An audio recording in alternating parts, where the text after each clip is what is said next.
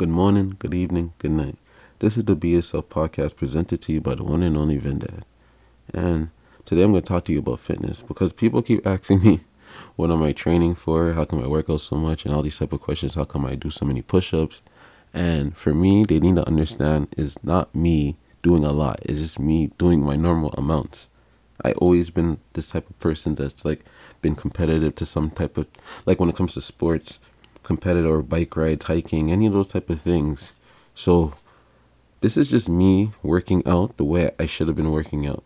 This is that's all it's been like over the year.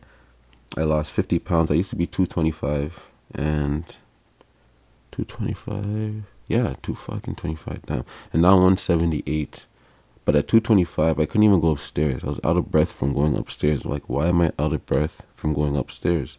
And now I'm 178. I can be holding like 40 groceries in my hand going upstairs and I don't get tired at all. It's just a big difference. And this is the point I wanted to reach basically is I'm not trying to get skinny, I'm not trying to get fat. It is what it is. Whatever I am right now is what I'm trying to be.